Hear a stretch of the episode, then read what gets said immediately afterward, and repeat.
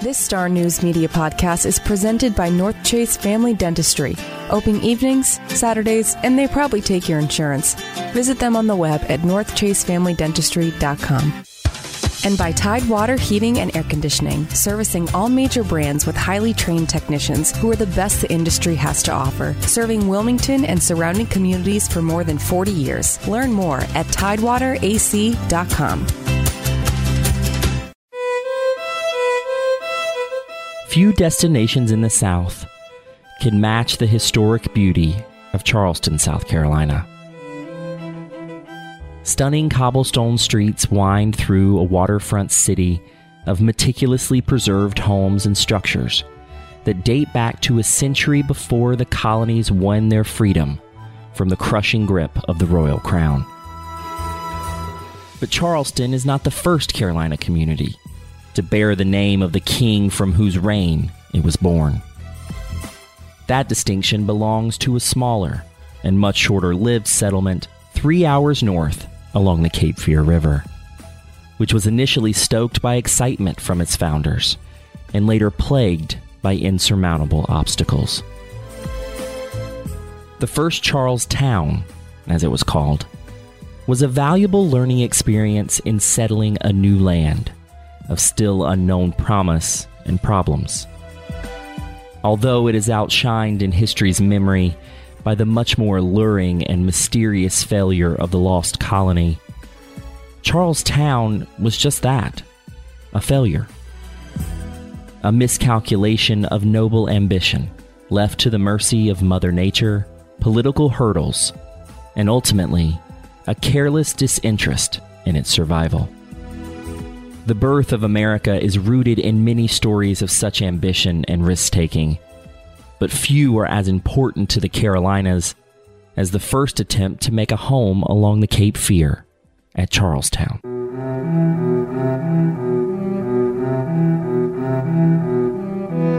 This is Cape Fear Unearthed, the podcast exploring the persisting legends, historical oddities, and mysterious figures of southeastern North Carolina.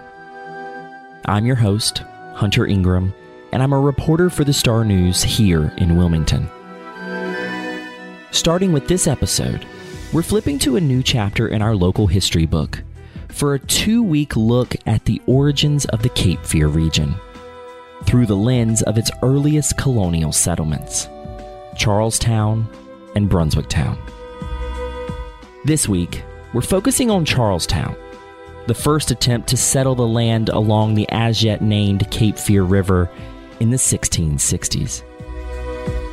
It's a fascinating story that gets to the heart of why explorers first saw promise in the region and how the mistakes they made in seizing it for themselves ultimately spelled doom.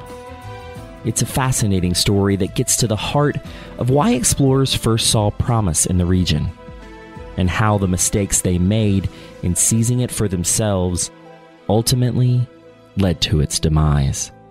As always, I'll share with you the story as it has been passed down through history and told through legend, and then I'll bring in someone from the community with knowledge of our tale to continue the discussion and explore whether or not history can be trusted.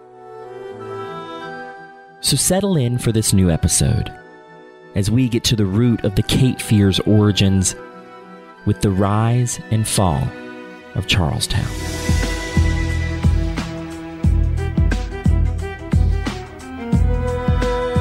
Believe it or not, the first white settlers along the Cape Fear River weren't directly transplanted from the dreary streets of Britain, as the broad strokes of history might have you believe.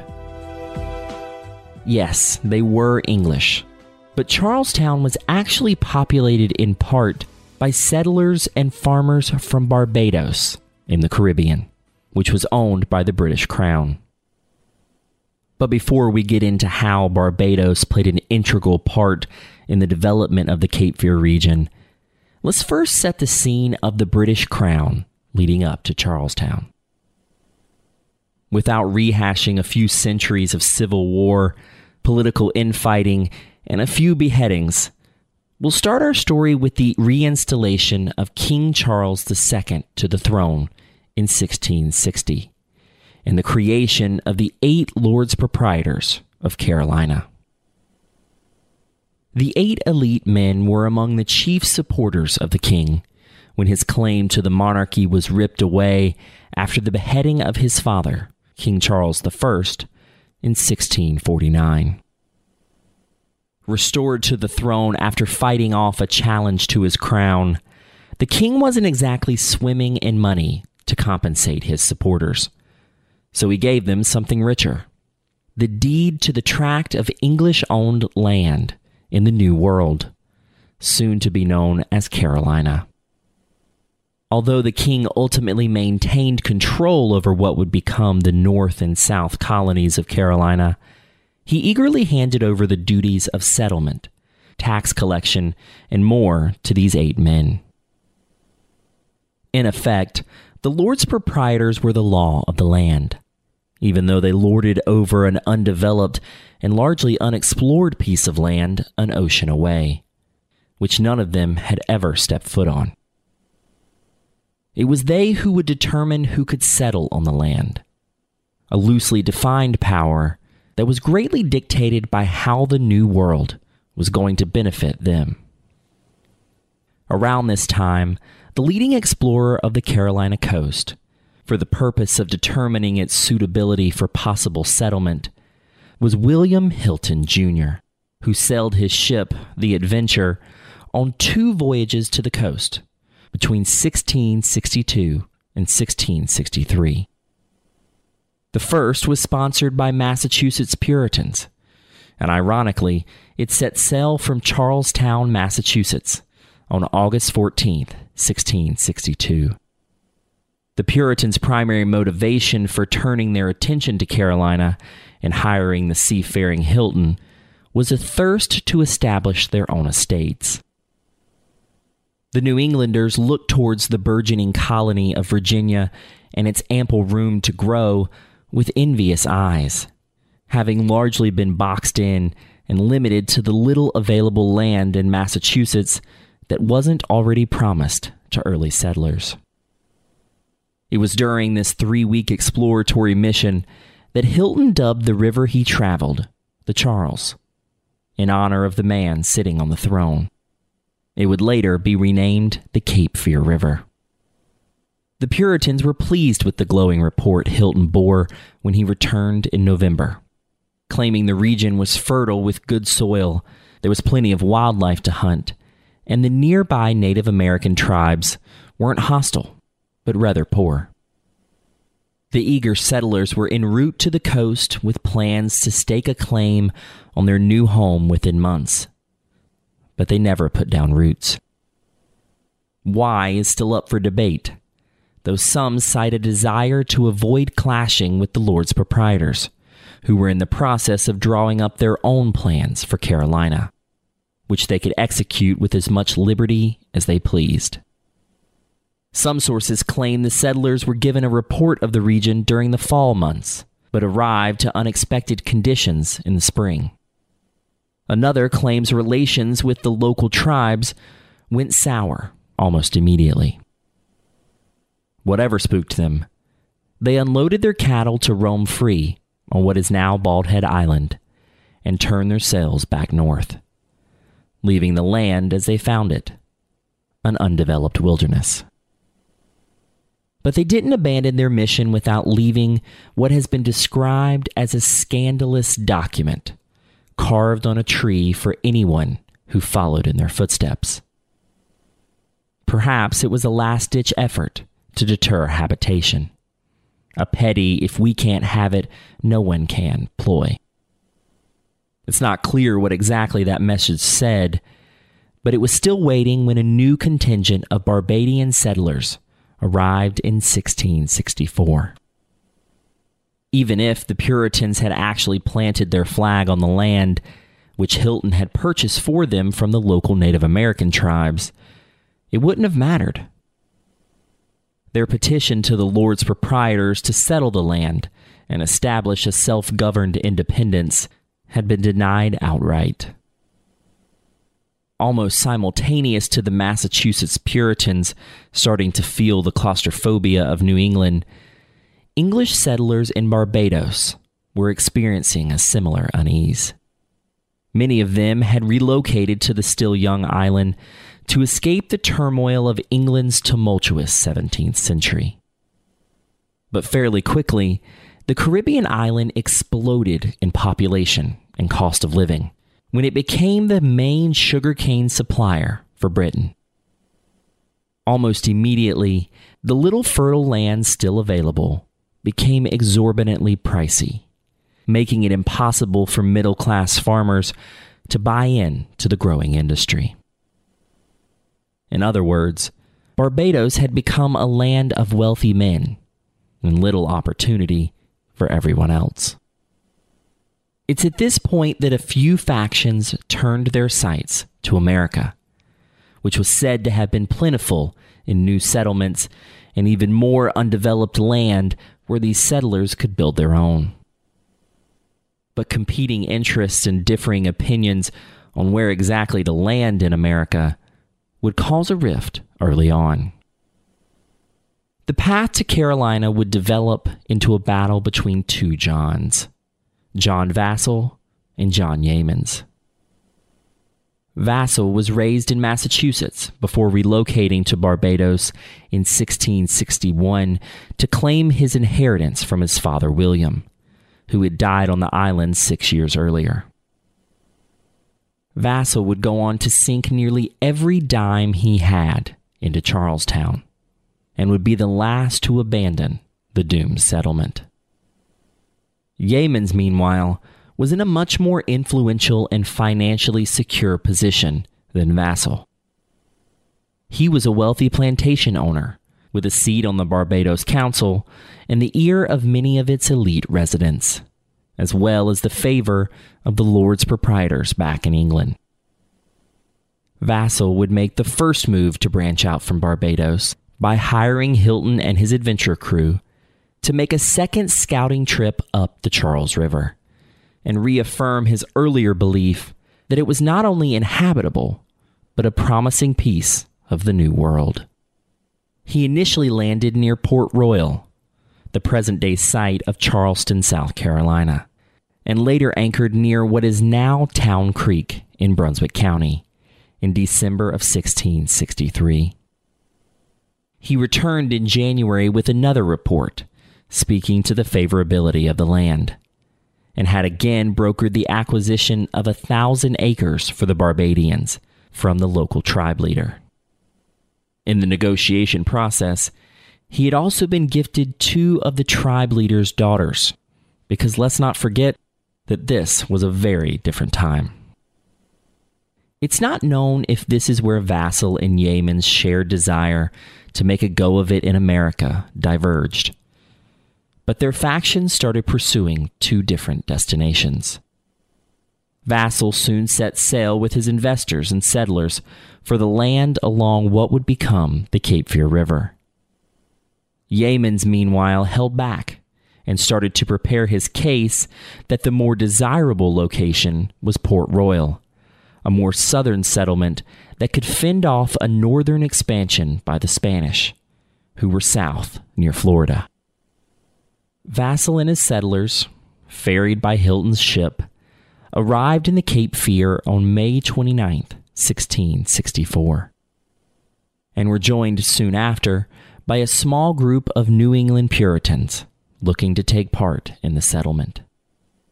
It's here that I should note that Vassall didn't notify the Lord's proprietors of his intention to settle in Carolina until after he had officially put down roots. A bold and dangerous move that he hoped would help in his negotiations for land rights. In his mind, if boots were already on the ground and the structures were already built, could they really deny their request? He had been working with two men he believed held sway with the Lord's proprietors and acted on their behalf, but he would soon learn that that wasn't exactly the case. When he was ready to formally submit his petition, he sent his cousin Henry Vassall, who met with the Lord's proprietors and came away with what he felt was a promising outlook for their negotiations. Within the first few months, the settlers across the ocean had constructed a central compound just north of modern day Town Creek, and then began branching out to stake claim on acreage for their own estates. This was rare for a settlement at the time. Most stayed close to a singular town and acted as a stronghold. But no town ever developed in Charlestown.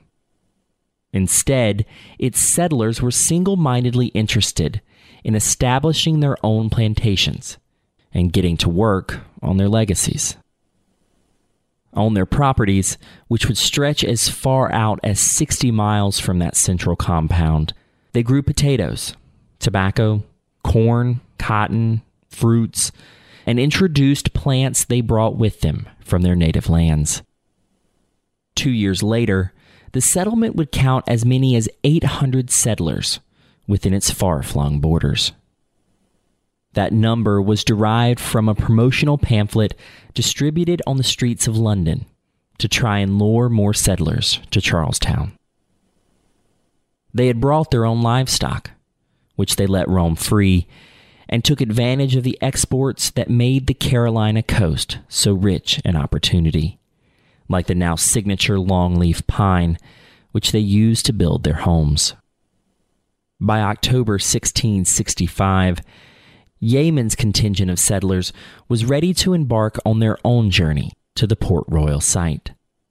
But after they set sail, a storm bore down on his three ships, forcing him to head farther north and land at Charlestown. As the sparring leaders of aspiring settlements, Vassall and Yeamans weren't keen on spending much time together, and Yeamans was gone again as quickly as he had arrived.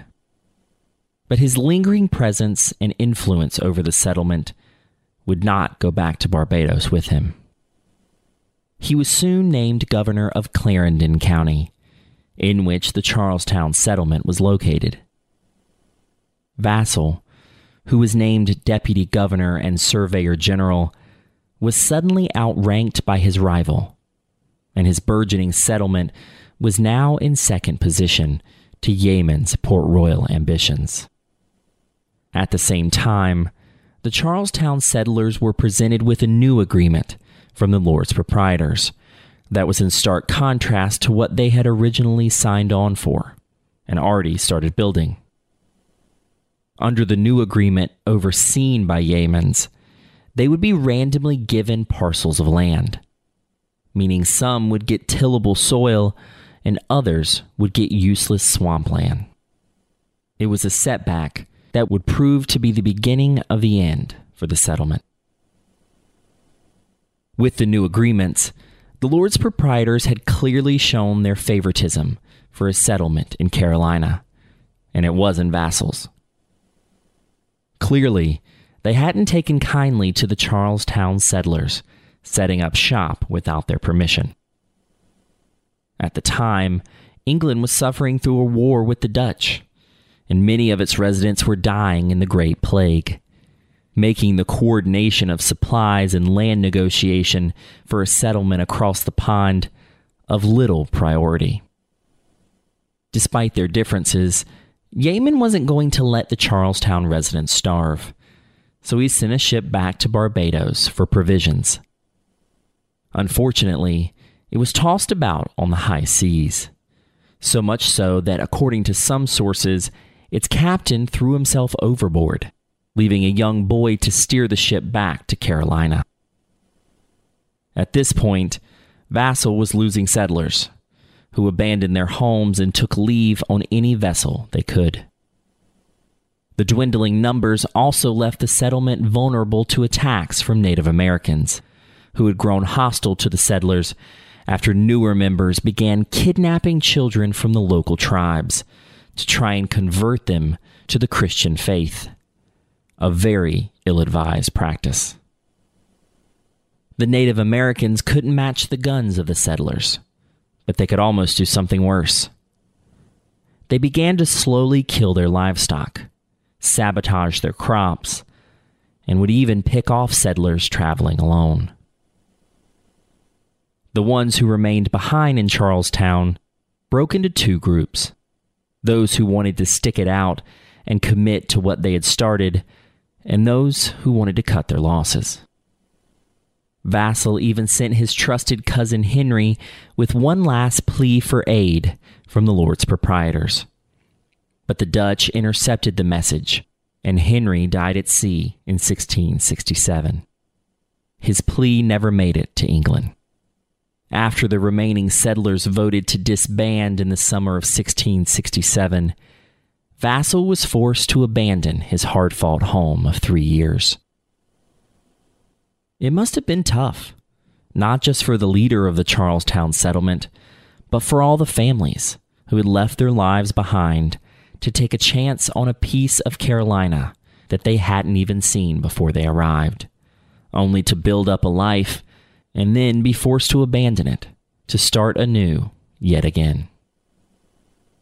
According to some sources, Vassall still tried to make sense of the failure of Charlestown after he left, claiming that had two dozen or so men stayed behind, they could have salvaged the settlement. Unfortunately, only half a dozen or so men are said to have even considered such a proposal.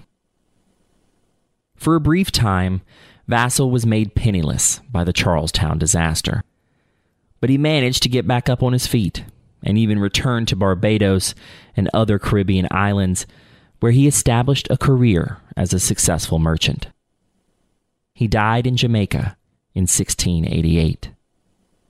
Some settlers from Charlestown moved back to the island as well, while others went north to Massachusetts and Virginia.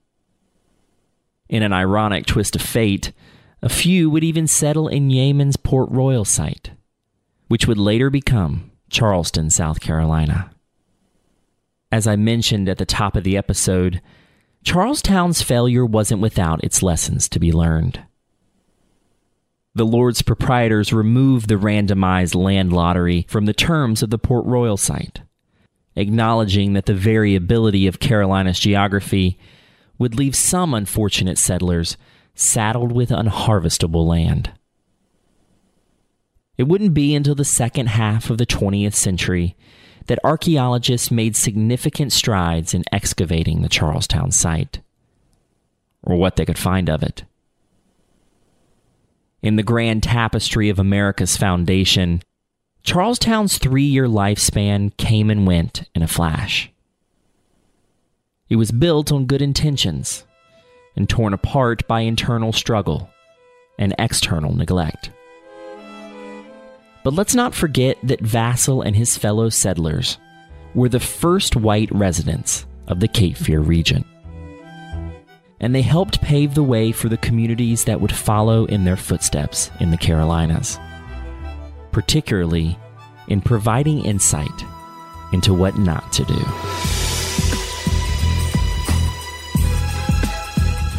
Joining me now to talk further about Charlestown is Jack Fryar Jr. He is a local historian and a teacher at Laney High School here in Wilmington. And he's also about to release a book on Charlestown titled Charles Towne on the Cape Fear The Rise and Fall of the First Barbadian Settlement in Carolina. Thank you so much for joining me, Jack. It's my pleasure. So, we're going to start out by talking about uh, one of the first initial questions that I had. Uh, in our story, we mentioned that when the settlement gets to, or the settlers get to this particular site in Carolina, they are um, kind of they, waiting for them is a message from the Massachusetts Puritans who had decided against settling in this area. Do we know what that message was, whatever that warning was that they left? We do not. Uh, the Puritans from Massachusetts had come down in 1663, hoping to establish a settlement here on the Cape Fear River. Uh, the farmable land up around Massachusetts was was quickly being consumed, and they were looking for a place for you know younger generations to go ahead and plant their flag. Uh, but what they wanted to do was transplant the same sort of terms of occupation that they had in the Massachusetts Bay Colony to the Cape Fear. The Lord's proprietors had a wholly different model in mind, and so the uh, the 1663 settlement never really got off the ground. While they were here in the Cape Fear River, there are accounts of a, a young man, you know, nobody names him or anything like that, uh, coming aboard the Puritan ship and having a confab with him. And after that, uh, they release their cattle on Bald Head Island and fill their water cask and they turn around and leave. But you know, the account says that they left a, a warning to people who may come after them, tacked to a tree at the mouth of the Cape Fear River. Uh, nobody knows exactly what that says, but it was pretty much a derogatory comment on the place. Now, whether that was just their pique at being, you know, uh, having their plans thwarted or whether they actually believed it, which I find hard to believe given Verrazzano and, and Hilton's accounts of, of what they found when they came into the Cape Fear was obviously prime real estate. Uh, so it is probably just sour grapes on the part of the Puritans who, who you know, on the way out, tacked up a sign that says this place blows. You know? Exactly. Yeah, they just yeah. they didn't they didn't want to give it to anyone else. Right, I guess. Right. Uh, it's funny to think about that because. Uh, we also know of Croatoan that was written on a tree, and so Right. all these messages on trees around this time, people were just really into uh, leaving ominous messages Yeah, behind. yeah. Um, so, what would it have been? What would it have been like for the settlers who did kind of take hold in this region? They're trying to make homes out of wilderness, as it's as you wrote, and and all these things. What would it have been like to do that? I mean, what would they have needed to know, or what would they have needed to do to make it work? And I imagine it was tough work. Yeah, it was absolutely tough work. Um, you know, while there were some people of affluence who joined the Barbadian settlers, the Bajans who who came here to uh, Cape Fear, and then you know later on joined by a contingent of, of Puritans from Massachusetts, um, they were coming into a place that was that was pristine wilderness, and uh, you know the only occupants were the local Cape Fear Indians at you know, the village of Necoes, and um, so what they were going to have to do was come in here and and just start from scratch. You know, their initial supplies were all things that they brought with them. You know, they had to bring their tools and, and things like that. So there was a there was not a whole lot of class hierarchy when it came to getting the job done.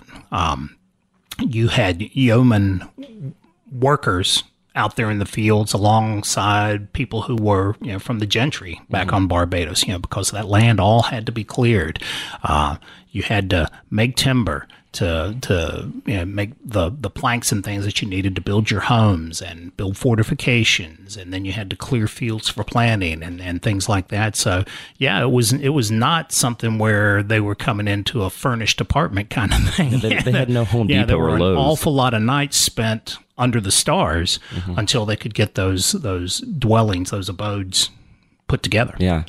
And, and, you know, it's one thing I found interesting was um, they also kind of went outward. They weren't just kind of all huddled in one place. It says that that settlement was like stretched a, a you know And that, sixty miles. Yeah, that eventually became a bone of contention because by 1665, the Lords Proprietors wanted to enact uh, terms of settlement that mimicked what was going on up in New England, where you had compact plots of everybody living right next to each other. Yeah, and there were reasons for that. You know, given the geography up north and uh, you know the the needs for mutual defense against the Indians. If you can keep everybody together like that, it's much easier to administrate. It's easier to collect your taxes from, and and mutual defense and all of those things.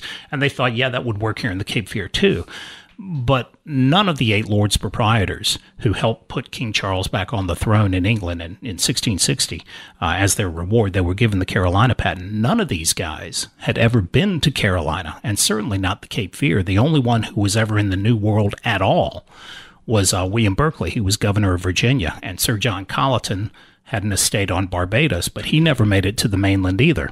Uh, so none of these people were aware of the kind of geography that we have along the Cape Fear here in southeastern North Carolina, where you'll have sections of really good land, and that's next door to a piece of swamp and sand and, and things that's really not very good at all. So when the settlers got here, they started ranging up the Cape Fear River and into the tributaries like Town Creek and, and the Northeast Cape Fear and places like that.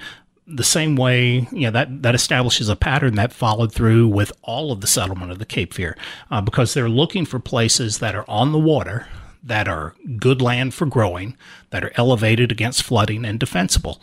Uh, so while the accounts say that as many as 800 people were part of this Charlestown settlement, uh, we have never found outside of that you know one central compound that they discovered north of Town Creek. We've never found any other site that we can definitively point to and say, yeah, this is a, a Charlestown site, uh, because for instance, places like Brunswick Town, uh, you find 17th century artifacts artifacts yeah. there, right? But what's to say that that's that piece of uh, Delftware, you know, pottery that you found at your site? What's to say that wasn't grandma's? You know, that it wasn't brought there by somebody who settled in the 1700s and just happened to have grandma's china with them, you know, mm-hmm. and and so you, there's nothing that you can point to definitively and say, yeah, this is a Charles Towne site. Having said that, though, the same places that the Charles Towne settlers would have chosen are also the same places that people who came after them would have chosen. Uh, so the Charles Towne settlement was only there for three years, four if you count the 1663 Puritans coming down. Um, but people came after them. You know, by 1725, 1726, Brunswick Town is being settled, and, and the people who come down with the Moores and, and the others, they're going to look for the same sorts of places that those initial settlers did. So you find that real estate being co- you know, inhabited by yeah. different groups over the same time. Yeah. So initially, these settlers who did kind of uh, build up Charles Towne, at least for a short period, they had a, a fine relationship with the Native American tribes or would you say that wasn't the case? William Hilton got along famously with him. Uh, William Hilton was the um, the Massachusetts mariner that was hired by the uh, uh, Corporation of Barbadian Adventurers that wanted to set in Cal- uh, Carolina. Um, they sent him to explore the place, and, and he got along so well with them that one of the chiefs, you know, Wat Coosa, uh, gave a couple of his daughters to him, you know, yeah, as, as husbands. What a different time. Yeah. He, uh, you know, now Hilton had a, a, wife and kids back in Massachusetts, so I'm sure that was a sticky wicket, you know, trying mm. to, trying to dodge that bullet. But yeah, initially they did have a pretty good relationship. Uh, the Cape Fears, the Cape Fears were never a really big tribe. Um, they, uh, have been described by various other, uh, explorers along the Carolina coast, and you know that that interacted with them as as being uh, uh, a poorly sort. You know, they're, they're not like uh, like the tribes that you found in the Outer Banks and places like that. You know, there was a, a higher than normal percentage of, of older people there and things like that. Um, but they got along with them fine. Uh, that all changed when that pattern of English settlement that we see over and over again starts to take place where you know the English come in and and things are fine with the locals, and then they aren't able to be resupplied or they're lazy, like at Jamestown or whatever the case, and so they start uh, demanding that the locals feed them and things like that. And uh, and then you had the Puritans that joined the Vassall colony come down and and they started taking Indian children ostensibly to Christianize them. Well, what they were really doing was getting free slave labor. And so when the locals, when the uh, the Englishmen, the Barbadians, would be out in the woods tending their cattle, they they did free range cattle. There wasn't cattle pens like we do today. Um, these guys would be out in the woods tending to their cattle, and all of a sudden they're dodging arrows. You know, relations soured over that 24 month period because of the conduct of the English towards the locals. Um, and you can understand that, you know, yeah. people are, are grabbing up your kids. that, that doesn't sit well. You're going to do what you can, sure. can do. Absolutely. So obviously, there were many things that went into uh, kind of the downfall of Charles Towne, uh, but it seems like a lot of it is rooted in politics and profit. Would you say that is a lot of what doomed it? A lot of the stuff that happened to Charles Towne happened through no fault of John Vassall and the people who sat here on the Cape Fear, mm-hmm. right? Uh, first off, John Vassall jumped the gun, right? He, when the patent opened up, he sent his cousin to England to sign the documents and, and get a piece of land here on the Cape Fear from the Lord's proprietors. And he just assumed it was a done deal. So while Henry Vassall is, is heading off to England to meet with uh, Shaftesbury and, and Monk and, and Craven and all of the you know, eight Lord's proprietors and get the real estate deal done, Vassall loads up his guys and just heads off to the Cape Fear River. Well, what he didn't know was that John Yeamans, John Yeamans was a, a Barbadian uh, planter who had also been part of the corporation of, of you know adventurers, and they had split off. You know, they had differing objectives, so they formed their own thing. Well, Vassall didn't know that Yeamans was a getting inside information from John Colleton, who was one of the eight Lords proprietors living in Barbados. And what the Lords proprietors wanted to do, politically speaking, uh, the Spanish claimed everything in North America from Florida all the way up to the Chesapeake Bay. But claiming it and keeping it is two different things. There's a lot of claiming going on. right. Yeah. They claimed everything all the way up to the Chesapeake Bay. And the English realized that unless Spain could keep them out, then that claim was not valid. So, in order to keep your claim, you had to put people on the ground and you had to defend it. So, Yeamans went to the Lord's proprietors, and instead of saying, We're going to plant at Cape Fear, they decided they were going to plant down around Port Royal, Charleston, yeah. South Carolina. And the Lord's proprietors liked that idea because it was challenging the Spanish, right? It was bearding them in their own den. It was pushing that boundary to see how much they could get away with in territory that Spain claimed. And by establishing a colony further south, it also acted kind of as a tripwire in case the Spanish made a move on Jamestown, which was you know, producing big profits for, for the English at the time. So Yeamans gets the okay. Meanwhile, Vassall and his guys have settled here on the Cape Fear, right? And turns out that their claim is not recognized. All they had was a handshake deal with the Lord's proprietors. They didn't get anything in writing. So you had that going on. Meanwhile, on the global stage, these eight Lords proprietors who controlled this huge swath of land from Georgia to just below Virginia, the Carolina patent, these guys were not just in business for Carolina. They were also government ministers and everything. And over the course of these two years, you have the Great Plague of London. You know, the Black Plague, bubonic plague hits, and it's killing off thousands of people. And that only ends when the Great Fire of London happens a year later, 1666. The only good thing to come out of that is it kills off the plague carrying rats. Good Lord. Um, but it also destroys 70% of the, the houses in London, right? Um, and at the same time, you had the second Anglo Dutch War going on. You know, the Dutch are in a big struggle with England over who's going to control the carrying trade in, in the New World. So all of these things are going on, and 800 settlers sitting on the banks of the Cape Fear River, half a world away, are the absolute last things on these guys' minds. Yeah. So by 1667, John Vassall pleaded. He said, if I could just get 20 guys to stay with me, we could make a go of this thing. But nobody would do it. And yeah, there's a, a, quote in the book. You know, one of the one of the people of the time wrote the Lord's proprietors and said that the Cape Fear faction was reduced more by uh, by faction than necessity. Mm-hmm. Um, it didn't have to happen that way, but just so many things conspired to kill Cape Fear that by 1667, John Vassall threw in the towel and moved to Nansemond, Virginia, where his daughter had married uh, Nicholas Ware. And uh, he hung out there before he finally made his way. He inherited some land in Jamaica and went down there and, and was pretty successful after that. But that was the end of the Cape Fear colony. Yeah. It's like, you know, with them moving kind of, as you said, jumping the gun, it's like they are. Uh, it's like when you would buy a house and say you want it and then start the process of paying it, but then at the same time start moving in. Yeah, and, right. And, you know, you don't know if that's right, going to go through exactly. or not. And yeah. so you yeah. got to move everything back out. Yeah. And um, it just seems, you know, and I imagine a lot of this was the case when you are settling a new world, literally, but it seems like a lot of risk. You know, you had to really take a, a risk on this risk. region.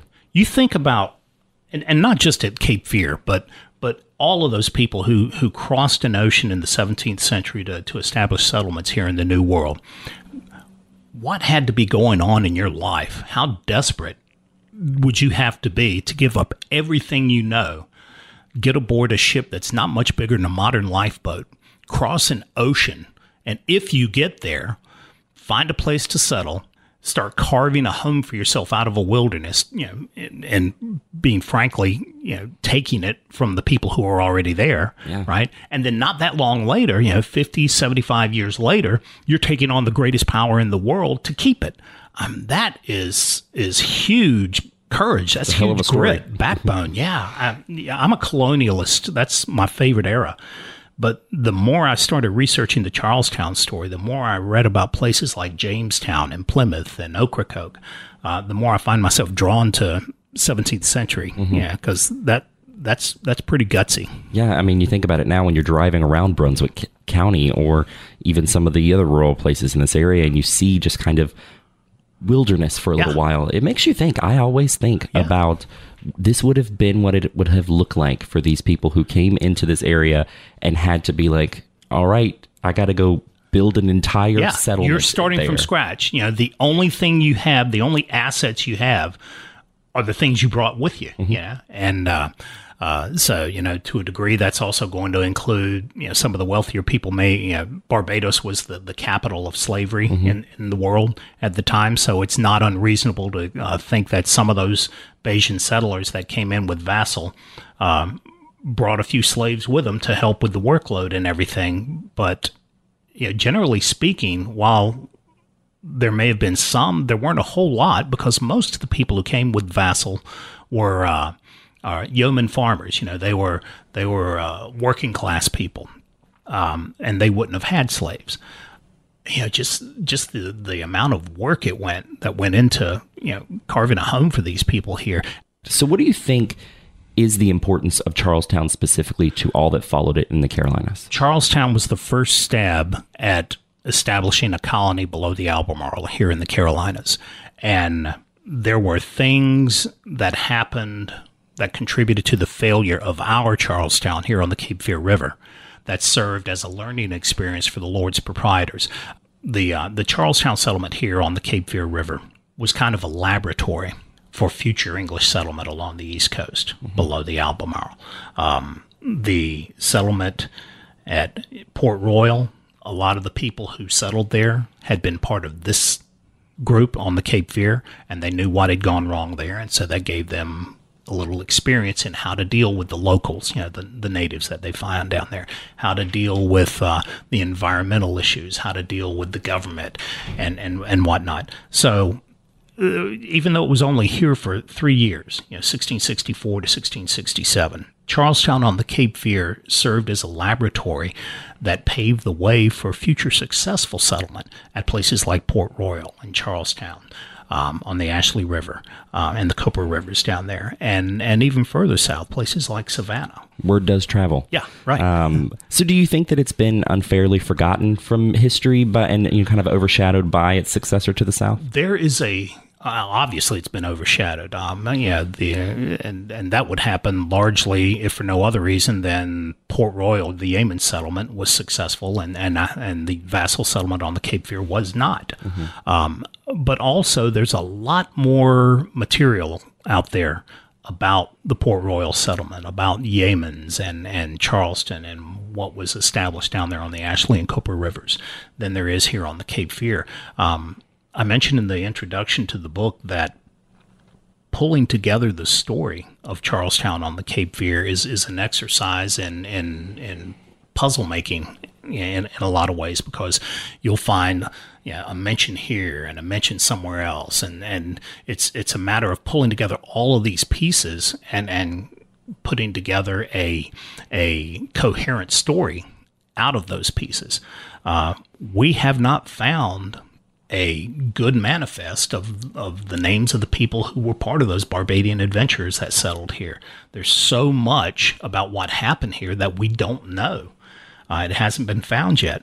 Um, but you can you can look through other works that have been done and and you know, a little piece gleaned here, a little piece gleaned there, and, and pull it all together. And I think I've done a pretty good job of of putting together a, a coherent narrative of what happened here on the Cape Fear River Absolutely. and placing it within the larger context of the Atlantic world of the 17th century. So, It's a it's, it's a wide world. Uh, yeah, yeah. Um, and I would encourage everyone to go read uh, Jack's book when it comes out this fall. Uh, it's from Dram Tree Books, which he also runs.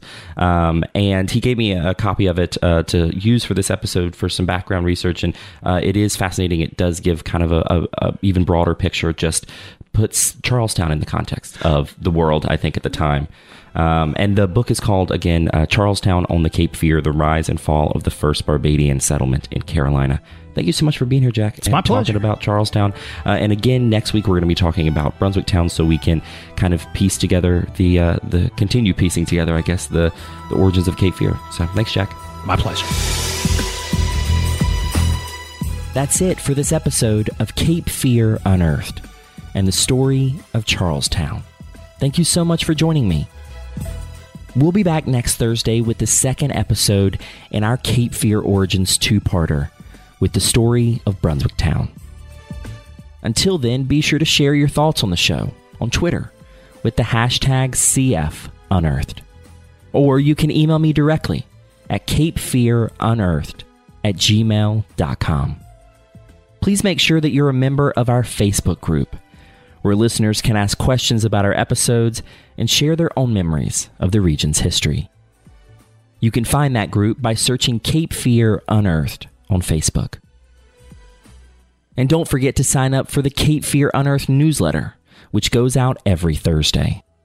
In it, I include links to our new episode and any supplemental pictures or videos I uncover in my research. And it's all delivered right to your inbox. Sign up for that newsletter at starnewsonline.com slash newsletters. As always, you can get a list of all the books, articles, and resources used in researching this podcast in the show notes of each episode. Cape Fear Unearthed was written, edited, and hosted by me, Hunter Ingram. You can find more of my work at starnewsonline.com or on Twitter at Hunter underscore Wesley. Additional editing is done by Adam Fish. This podcast is made possible by listeners and readers like you. Support local journalism and Cape Fear Unearthed by subscribing to the Star News today at starnewsonline.com slash subscribe. And while you're subscribing to things, be sure to subscribe to this podcast on Apple Podcast or wherever you listen to the show so you never miss an episode. And while you're there, leave us a review, which will help more people find Cape Fear Unearthed. Until next week, get out and explore the Cape Fear region on your own. What you learn might just surprise you.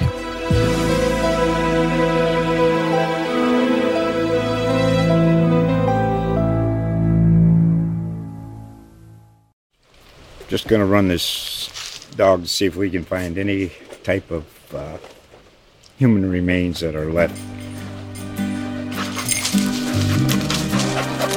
Listen to Where Secrets Go to Die The Disappearance of Derek Hennigan. From the Detroit Free Press, a new podcast set in the woods of Michigan's Upper Peninsula. Available on Apple, Spotify, Freep.com, or wherever you get your podcasts.